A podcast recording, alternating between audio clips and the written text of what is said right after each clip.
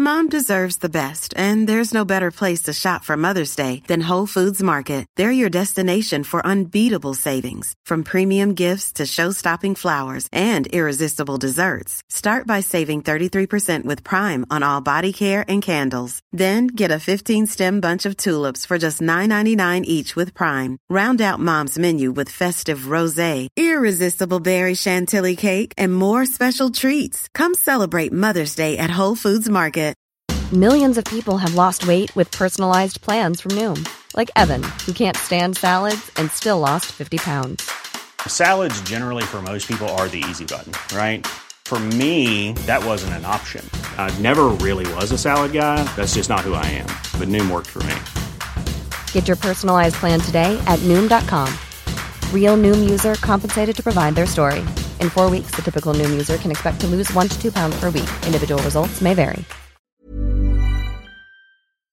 Welcome to Far Fetched Fables, part of the District of Wonders network, featuring Starship Sofa, Tales to Terrify, Crime City Central, and Protecting Project Pulp. Everyone has a story in the District of Wonders. Come and find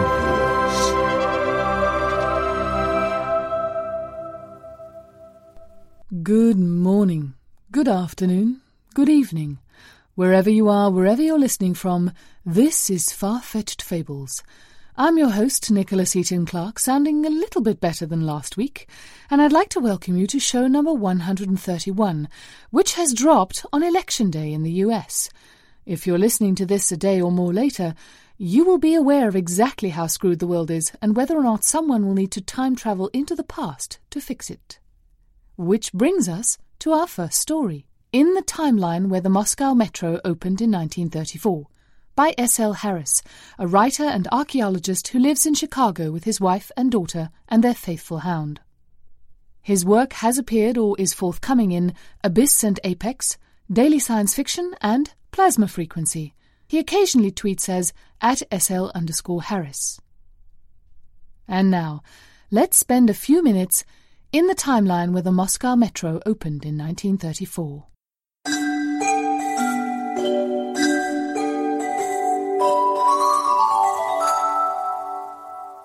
In the timeline where the Moscow Metro opened in 1934, we live together in a Khrushchevka on Bourbon Street and eat green caviar on waffles. Times are hard, but we love each other like we never love each other, like we never loved anyone else in all the hundreds of millions of timelines I've seen. I leave because I think I can find something better, and I've been trying to find my way back ever since. Not back, you can never go back, but trying to find another life where we have what we had in that Khrushchevka on Bourbon Street. My first stop after I leave, the timeline where great Alexander's army never revolted, I lose you in the crush of the party where I met you and never find you again. That's all right. I've been through enough lives to know not to expect immediate success. A few hundred timelines later, the one where Apollo 1 made its launch, we're married. We have two children, good jobs, small circle of friends. When we're alone, we're polite but distant. I go to sleep each night aching for those mornings, listening to Leonard Cohen and Vladimir Vysotsky on the crank radio while the garbage truck rattles down the street. I slip out one night while you sleep. In the timeline where Santa Anna crushed Winfield Scott at Cerro Gordo, our fights are so terrible I leap away and seek timelines in which I die horribly. Cancer, mutant wolves, and Zeppelin crashes. But I can never go through with it. At the last minute, the pain closing in, the jaws clamping shut, the spark catching fire, I leave. I am a coward. Hope returns to me in the timeline where Abdul Rahman won the Battle of Poitiers. We spend languid afternoons walking in the orange gardens of the Gulf, and I sing to you sad songs in which your lips are cornelian and your eyes are those of a young fawn.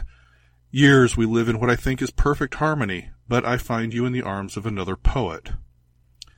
It is a brief thing, and we could perhaps have talked it through, but I cannot forgive you. I cannot forgive myself for not knowing your unhappiness. I slam the door and step into another life. We do not meet in every timeline, but in most. People might be surprised at this, but people don't generally understand anything about time or destiny. The odds are not small where destiny is concerned. In the timeline where bronze working never took off, we huddled together in a little lean-to, the night wrapped around like a python the size of the world. We make passionate love, and with stones we chase the hungry world away. But we do not have the words to make it like it was those nights in Novi Orleans. I sit beside the dying fire and watch you scraping skins, and my heart is filled almost to overflowing. I try to banish the voice calling for something else. I sing boisterously, and dance the spirit dances to banish it. But it will not go. So I do. Hating myself. I dash angrily through a dozen timelines, good and bad, finally opening the door on another. It's the one where Malcolm Lowry sobered up, where we seem happy at first, but it all feels wrong, choreographed somehow. It's like living with perpetual deja vu. I notice you watching me carefully. One morning you look at me and say you're leaving, and suddenly I see it. You can do this too. Who knows how many times you've done it? How many perfect lives of ours you've shattered? Everything that can snap inside me snaps. I blast through universes. Chronospheres shatter like fine glass before me. I jackhammer through all the people we could have ever been, could ever be. We live lives of perfect domesticity, towering success, abysmal failure. In every one, I make myself see perfidy in you. In every one, I see you mocking me, running to some other timeline, seeking a better me. I land exhausted, in the timeline where evolution stalled out with the trilobites, and I lose myself in the wet and endless sand. My thoughts become colder and emptier every day. If I stay, the hurt will pass, and there will only be dark waves and the roiling mass of shells. I can't stay. In the timeline where Henry VIII was monogamous, I'm a real estate agent between jobs, and you're a freelance journalist. Times are tough. Tougher even than back on Bourbon Street. The rent is past due, and our neighbors wake us screaming. So there are no lazy mornings with Wojciechowski, who was never born in this timeline anyway. I get lato from a Filipino market and take it in a mason jar to the Waffle House where we go on Sundays. It doesn't taste the same. Sometimes I grouse to myself that even with the Bill of Rights intact, this timeline suffers in comparison where the Moscow Metro opened in 1934. But this timeline has something that no other timeline has. I think of it when we sort through the pantry, trying to make something palatable, or stare wearily at each other over bills and our crying child, and I imagine that you are thinking it too. We never speak of it. We learn that it is impossible to speak of it, this choice we make each instant but the secret knowledge of it is the knowledge that this timeline is unique. This is the timeline where we stay.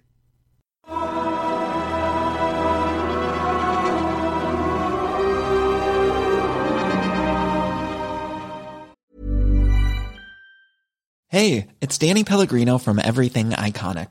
Ready to upgrade your style game without blowing your budget? Check out Quince. They've got all the good stuff, shirts and polos, activewear and fine leather goods, all at 50 to 80% less than other high-end brands. And the best part? They're all about safe, ethical and responsible manufacturing. Get that luxury vibe without the luxury price tag. Hit up quince.com slash upgrade for free shipping and 365 day returns on your next order. That's quince.com slash upgrade. Millions of people have lost weight with personalized plans from Noom, like Evan, who can't stand salads and still lost 50 pounds. Salads, generally, for most people, are the easy button, right? For me, that wasn't an option. I never really was a salad guy. That's just not who I am. But Noom worked for me. Get your personalized plan today at Noom.com. Real Noom user compensated to provide their story. In four weeks, the typical Noom user can expect to lose one to two pounds per week. Individual results may vary. Hey there, it's Michelle Norris. I'm host of a podcast called Your Mama's Kitchen. When I travel, I'm usually looking for a way to find a taste of home when I'm not at home. And one of the things I love to do when I am at home is entertain. And Airbnb allows me to do that. When I was in California recently, I rented a house that had a great kitchen. And when we were sitting around the table, we're all thinking, we're in someone else's house. Someone could be in all of our homes as well. If you have a home, but you're not always at home, you have an Airbnb. Your home might be worth more than you think. Find out how much at airbnb.com/slash host. And that delightful little tale was read by Logan Waterman. Logan has a degree in technical theatre from California State University and has worked in many theatres, large and small, professional and amateur. He has also worked for Apple Computers, sold hot tubs and comic books, and prepared court documents. He has taught and performed sword fighting for the stage and run lights for a local band until they broke up. Logan currently lives in Northern California with Grendel, a huge black beast whose primary occupations are sleeping, stalking the fish in the aquarium, and keeping the house safe from the hordes of invisible monsters that come out after dark. And Morgana, a small fluffy queen who rules her domain with an iron paw. The fish are unimpressed. As of this bio, he has narrated for all five District of Wonders shows Starship Sofa, Tales to Terrify, Far Fetched Fables, and our late and lamented sister podcasts, Protecting Project Pulp and Crime City Central. To date, he is the only story narrator to have earned ACE status. High five, Logan. Our next story is The Last Song by Geri Leen. Jerry lives in Northern Virginia but originally hails from Seattle. She has work appearing or accepted by Nature, Flame Tree Press's Murder Mayhem, and Dystopia Utopia anthologies, Daily Science Fiction, Escape Pod, Grimdark, and others. She recently caught the editing bug and is finalizing her third anthology for an independent press. You can find her online at gerileen.com. The story is read for us by Roberto Suarez. By day, Roberto works as a community college student advocate and recruiter. By night, he geeks out on all things fantasy and science fiction, comic books and board games. He is the co host and producer of A Pod of Casts, the Game of Thrones podcast, and the new Radio Westworld, a podcast dedicated to HBO's latest science fiction series. You can find Roberto on the web at robertosuarez.me and on Twitter as at Puerto Geekan, possibly the best Twitter handle anywhere, ever. So now let's listen to The Last Song.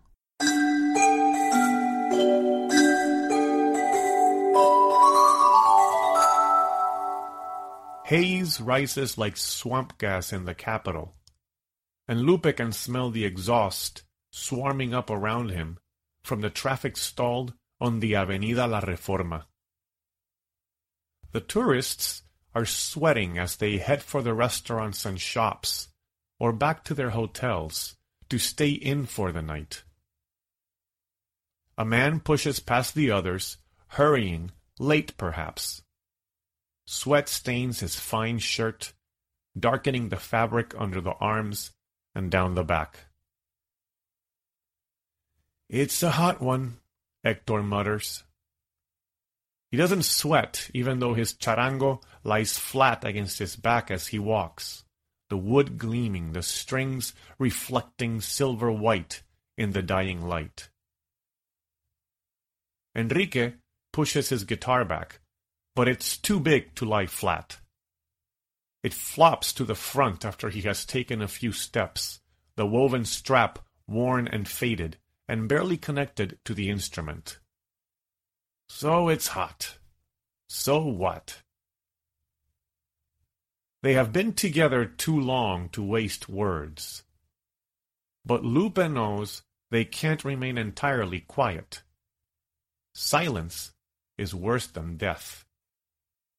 And they should know. Despite the coldness that pervades his body, Lupe can still feel the setting sun on his face. He can hear the sounds all around him as the tourists come out to find dinner in this safe place that the city has carved out for them. The Zona Viva, the lively zone. It makes him laugh. In all of Guatemala City, it's the only zone he and his two friends can travel, yet they are far from lively.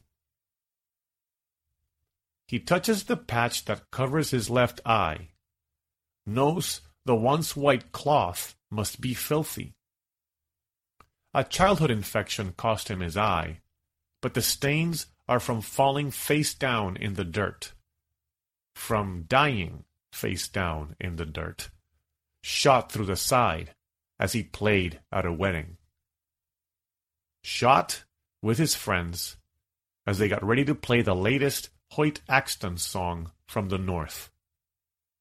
A song they'd practiced over and over, but they never played at that wedding. They have never played it since either. They tried to play it after they first woke and pushed themselves up from the dirt, only to find that, even though they were walking around, their bodies were still lying on the ground. Once they got over the shock, once they realized they still had voices and ghostly instruments that responded to ghostly fingers, they tried to play the Axton song. But they discovered that they could only play music someone else had asked them to play in the past, back when they were still breathing. Over the years, they've tried to play other things, and when they do, their fingers brush strings that will not vibrate. Their lips move, but no sound comes out. It's frustrating, and every time it happens, Lupe gets a sensation of something larger at work. He suspects that if he could just play something of his own choosing, something no one has requested, he'd be free of this place. And free of the two men who were just guys he played guitar with, not guys he would die with, guys he'd spend years getting to know.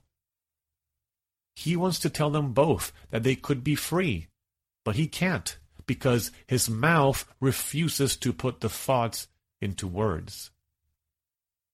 They probably know, though. They aren't dumb, even if he does most of the talking and planning, whatever planning there is to be done by a dead man. They get to the spot where they will cross the many lanes of La Reforma, and Lupe grabs Enrique, pulling him back. There is no reason to stop Enrique.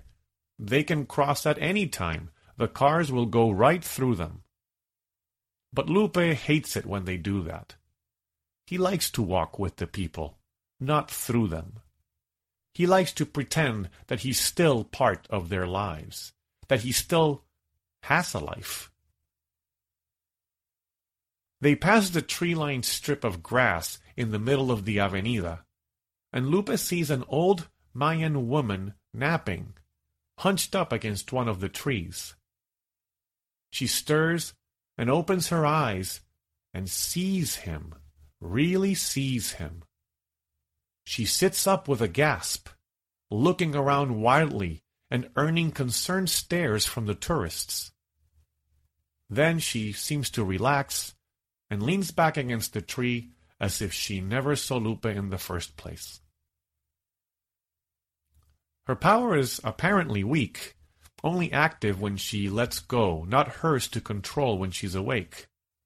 To truly see Lupe and the others, she would need to have great power at her disposal. To do more than see, to call them, would be extraordinary. It has only happened a handful of times over the years, since they died. Yet Lupe suddenly feels himself being called. Aye, this one is strong, Hector says, obviously feeling it too. He lifts his charango. I hope not like that last one. I wanted to beat him over the head with this. Lupe remembers. It would not have done any good. The man was no more tangible to them than they were to him. The only thing they shared was the music he wanted them to play. It's not a man this time, Enrique says. Lupe nods in agreement. He can feel the power of this one. Feminine power. Dark and light, both. If it were a color, her power would be red and yellow. Bright, very bright. And she's calling them without realizing it. She wants music. It is not a spell, though. She is a bruja, but one at rest. They are being called on a whim. She has eaten, she drinks coffee, she wants music. Her power is such that they are drawn to her solely to make her evening more pleasant. Enrique looks angry, or Lupe thinks he's angry. Even after 30 years, it is hard to tell what Enrique is feeling. Of all of them, he did not die instantly, and the struggle is still on his face. He lay in the dirt, blood draining slowly out of him, while the others waited until finally he, too, crossed over. He's looked sour ever since. Not that he was a thing of beauty before with his rotted front teeth and bad skin, but his eyes used to sparkle. Now, now his eyes are dead. I hate tourists, Hector says, glaring at the people who walk right through him as they head for their rooms in the big hotels that lie at the other end of the zona. You hate everyone, Lupe mutters. I don't hate Enrique, Hector says with a sour smile. It's a slap to Lupe, and he takes it without comment. Somehow, his friends think this is his fault, that they are trapped together. Not alive, not fully dead, no peace, just this endless wandering. As if he makes the rules. He can't even spit the rules out as he imagines they are. This is not his fault. It may not be anyone's fault. It may just be what it is. It may be what happens in this mysterious land when you die just as you're about to play a new song. He doesn't know. Look, Enrique says, making the sign against the evil eye as he points with his other hand at the trees over the restaurant they are being drawn to. Eight crows sit in the branches, not cawing, not moving, just there. They guard her, Hector crosses himself. They may just be waiting for scraps. It is a steakhouse. Lupe doesn't know why his friends still fear the unknown. It would be pleasant if, after years in this life that is no life, they could stop seeing evil in everything that is strange. Or do they view themselves as evil too?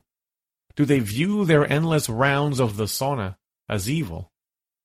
Is it evil to be occasionally seen in the still of the night, to be heard by anyone with the gift, to listen as they play their music from the grass of the avenida?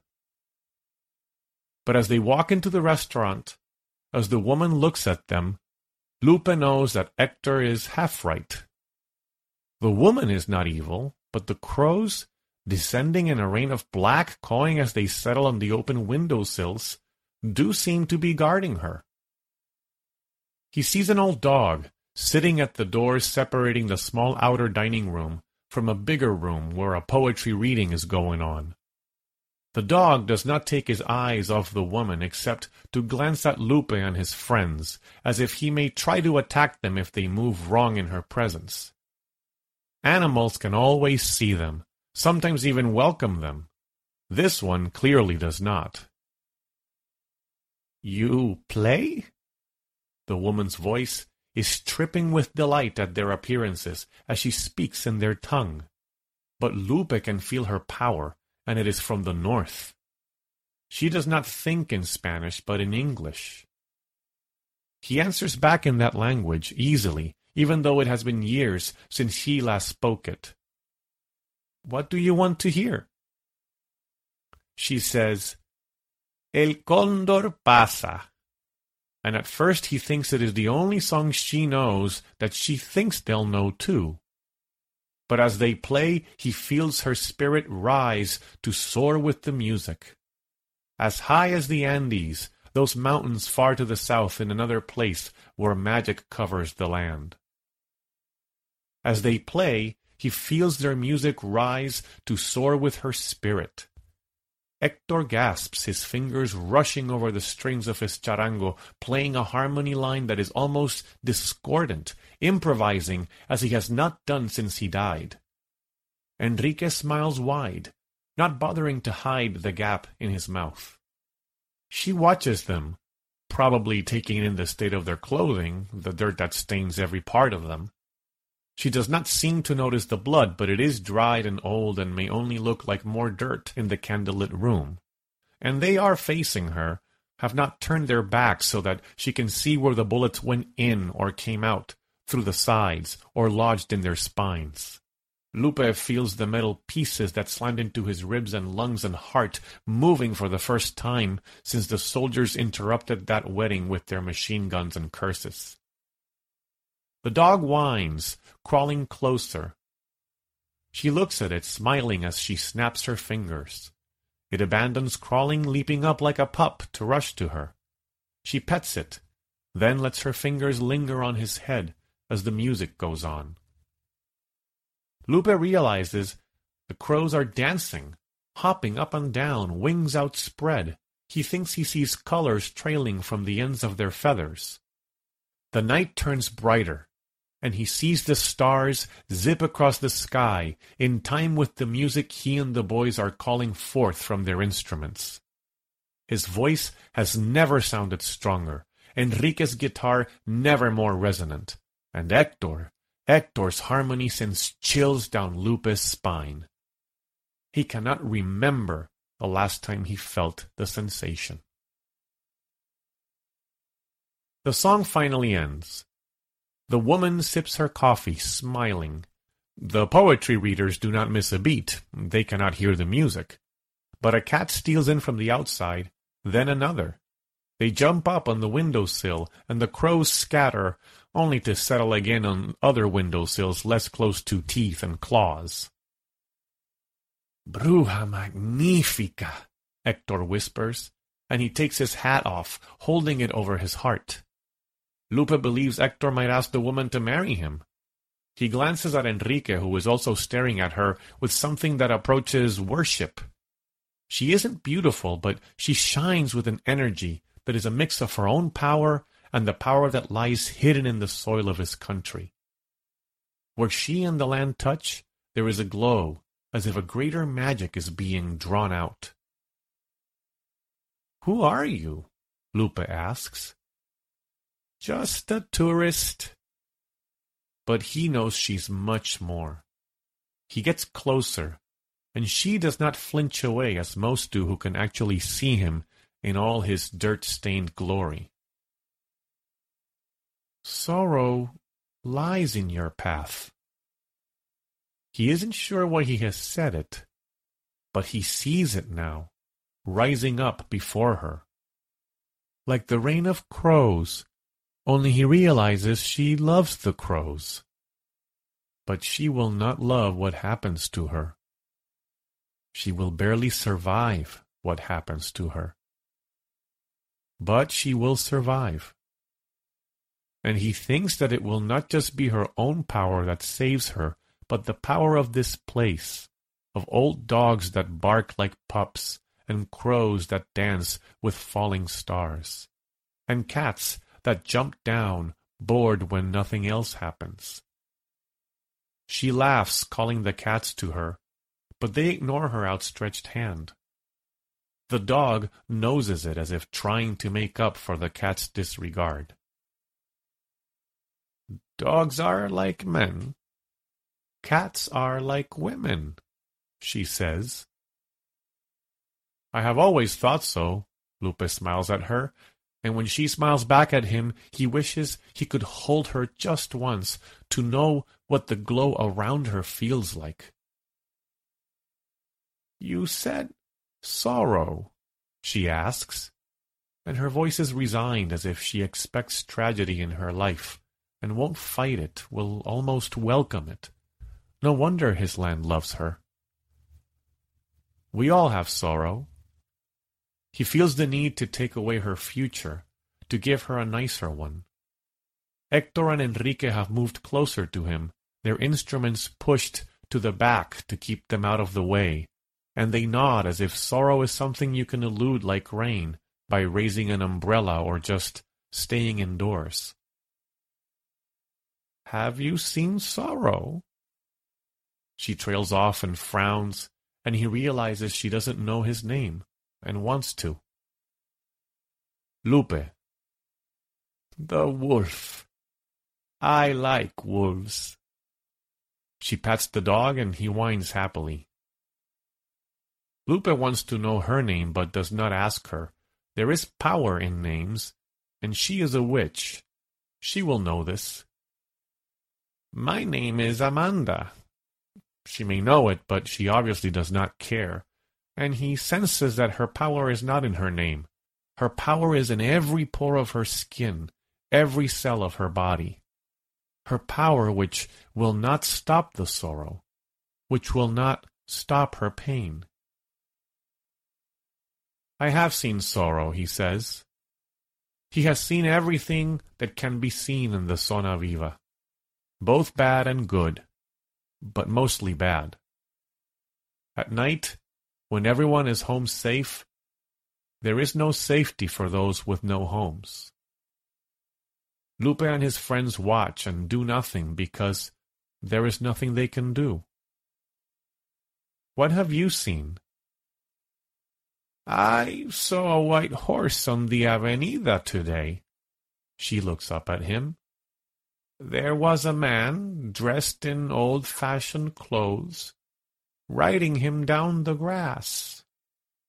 No one else looked. Perhaps you see what others do not notice. Perhaps. Then again, it is hard to miss a white horse prancing in the middle of a residential zone. This is Guatemala. People turn their eyes away from many things, both beautiful and horrible, like a white horse or the white dress of a bride being torn apart by machine gun fire.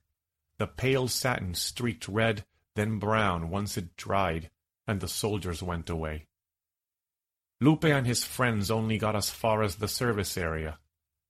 They only made it to where the cars were parked. They should have been able to hide there, to survive, but the soldiers found them.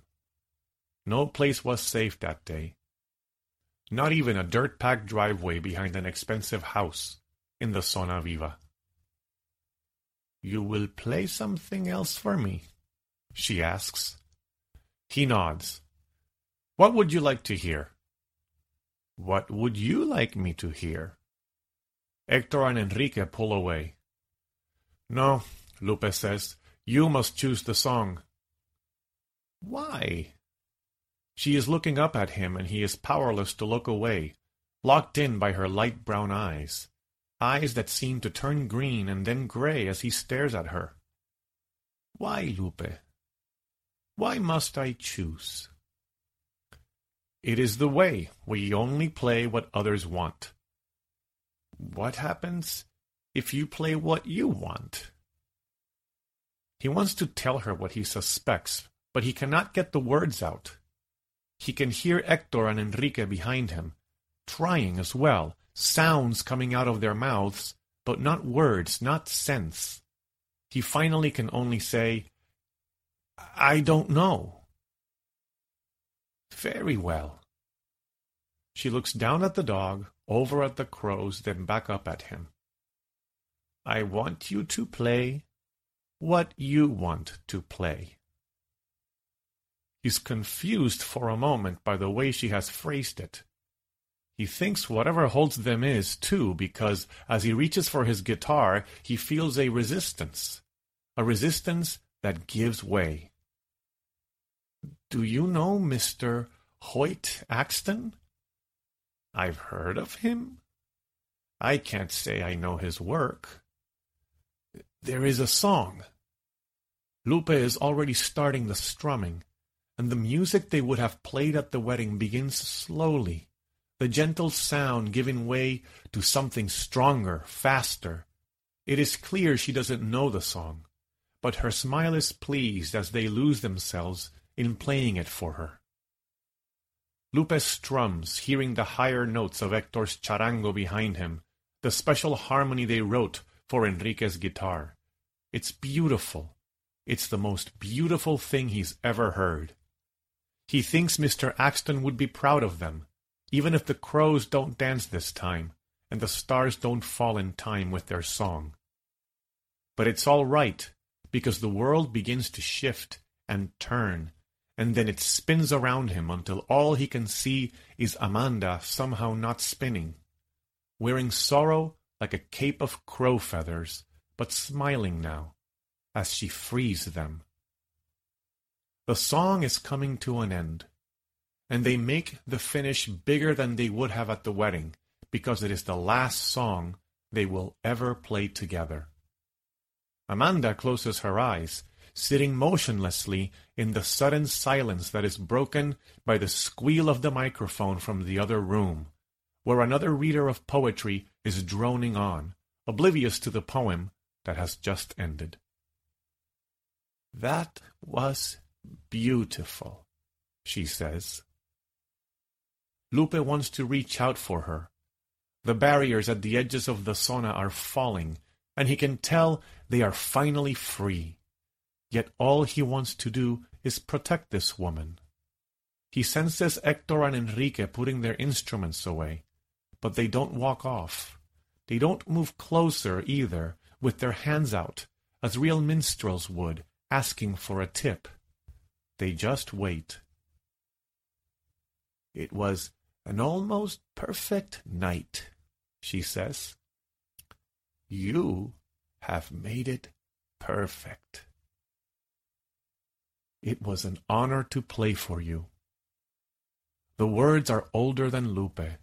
Hark back to when minstrels gained prestige by the stature of the person they played for. It was an honor to listen. Something in her smile tells him she knows she will be the last person to ever hear them play. Good night.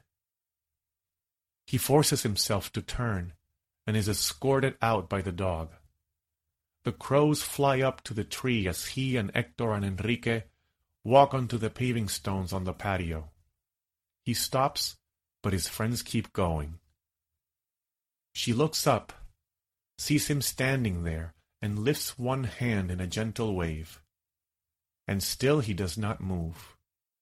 Not until she looks away, staring down at her coffee cup as if trying to release him. Go, she finally whispers. He nods and walks on. He sees his friends ahead and hurries to catch up, rushing through people without it bothering him anymore.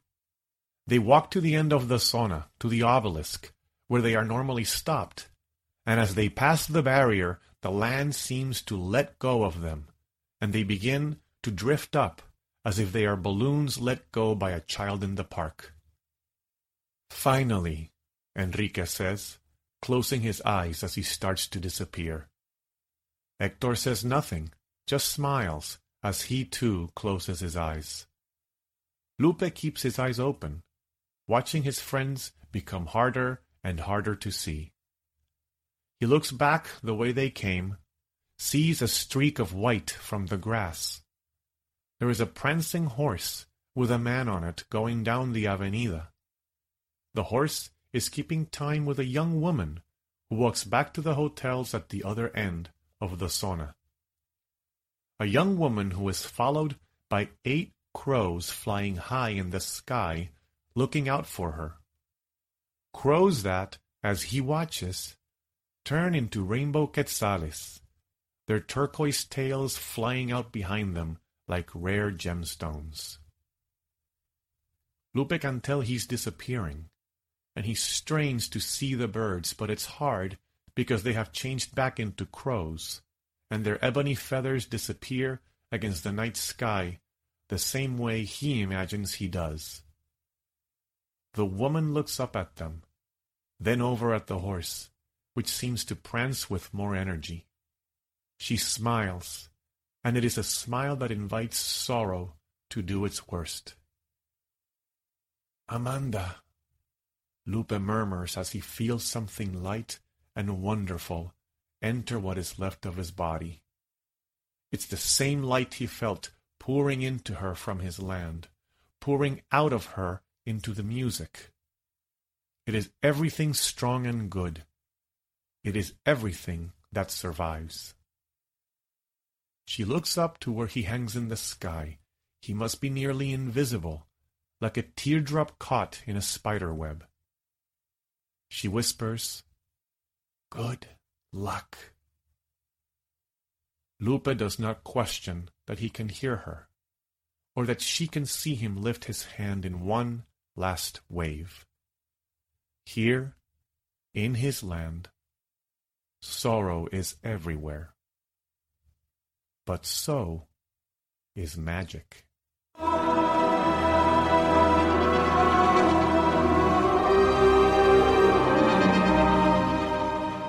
The author Geri Leen had this to say about the story. She said, The last song is very loosely based on something that happened during my own travels in Guatemala. The country is magical and dangerous, and the combination of the two makes for a heady experience. Strange things happen, but they often seem not at all unusual at the time, like a band of rather ragged street musicians coming straight to your table at a restaurant just after you've thought, but not said aloud, that the perfect finish to dinner would be some music. Add in some actual magic to the listener and the musicians, and the story gets stranger and hopefully lyrical. This is actually one of the very first stories I wrote for publication, so it's a thrill to have it here. I can't wait to hear it read. Thank you, Geri. We hope you and our listeners enjoyed it as much as we did. If you'd like to share your thoughts on this or any of our stories, you can leave your comments on the Triple F website, our Facebook page, or on Twitter. We love hearing from our listeners, and we want to know your thoughts on our content. As always, please leave us a review on iTunes or any other podcatchers so that we can build our listenership and keep the stories flowing. My thanks, as always, go to Gary Dowell, my editor, and our audio engineer, Mark Zanfardino, for putting it all together.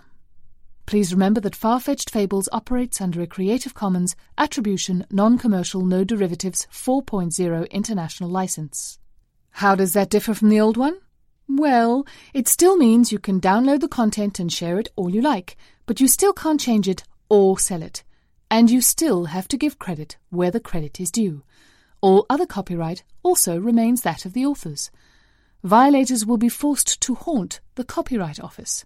And believe me, that's a threat worth being scared of. I'm off to action another week, dear listeners. I'll see you all next week, same time, same place. Bye now.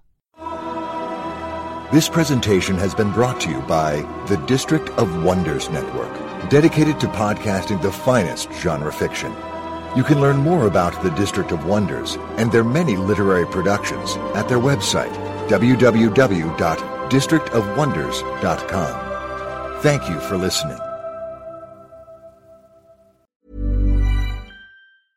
Mom deserves the best, and there's no better place to shop for Mother's Day than Whole Foods Market. They're your destination for unbeatable savings, from premium gifts to show-stopping flowers and irresistible desserts. Start by saving 33% with Prime on all body care and candles. Then get a 15-stem bunch of tulips for just $9.99 each with Prime. Round out Mom's menu with festive rosé, irresistible berry chantilly cake, and more special treats. Come celebrate Mother's Day at Whole Foods Market. Planning for your next trip? Elevate your travel style with Quince. Quince has all the jet setting essentials you'll want for your next getaway, like European linen, premium luggage options, buttery soft Italian leather bags, and so much more. And is all priced at 50 to 80% less than similar brands. Plus, Quince only works with factories that use safe and ethical manufacturing practices. Pack your bags with high-quality essentials you'll be wearing for vacations to come with Quince. Go to quince.com slash pack for free shipping and 365-day returns.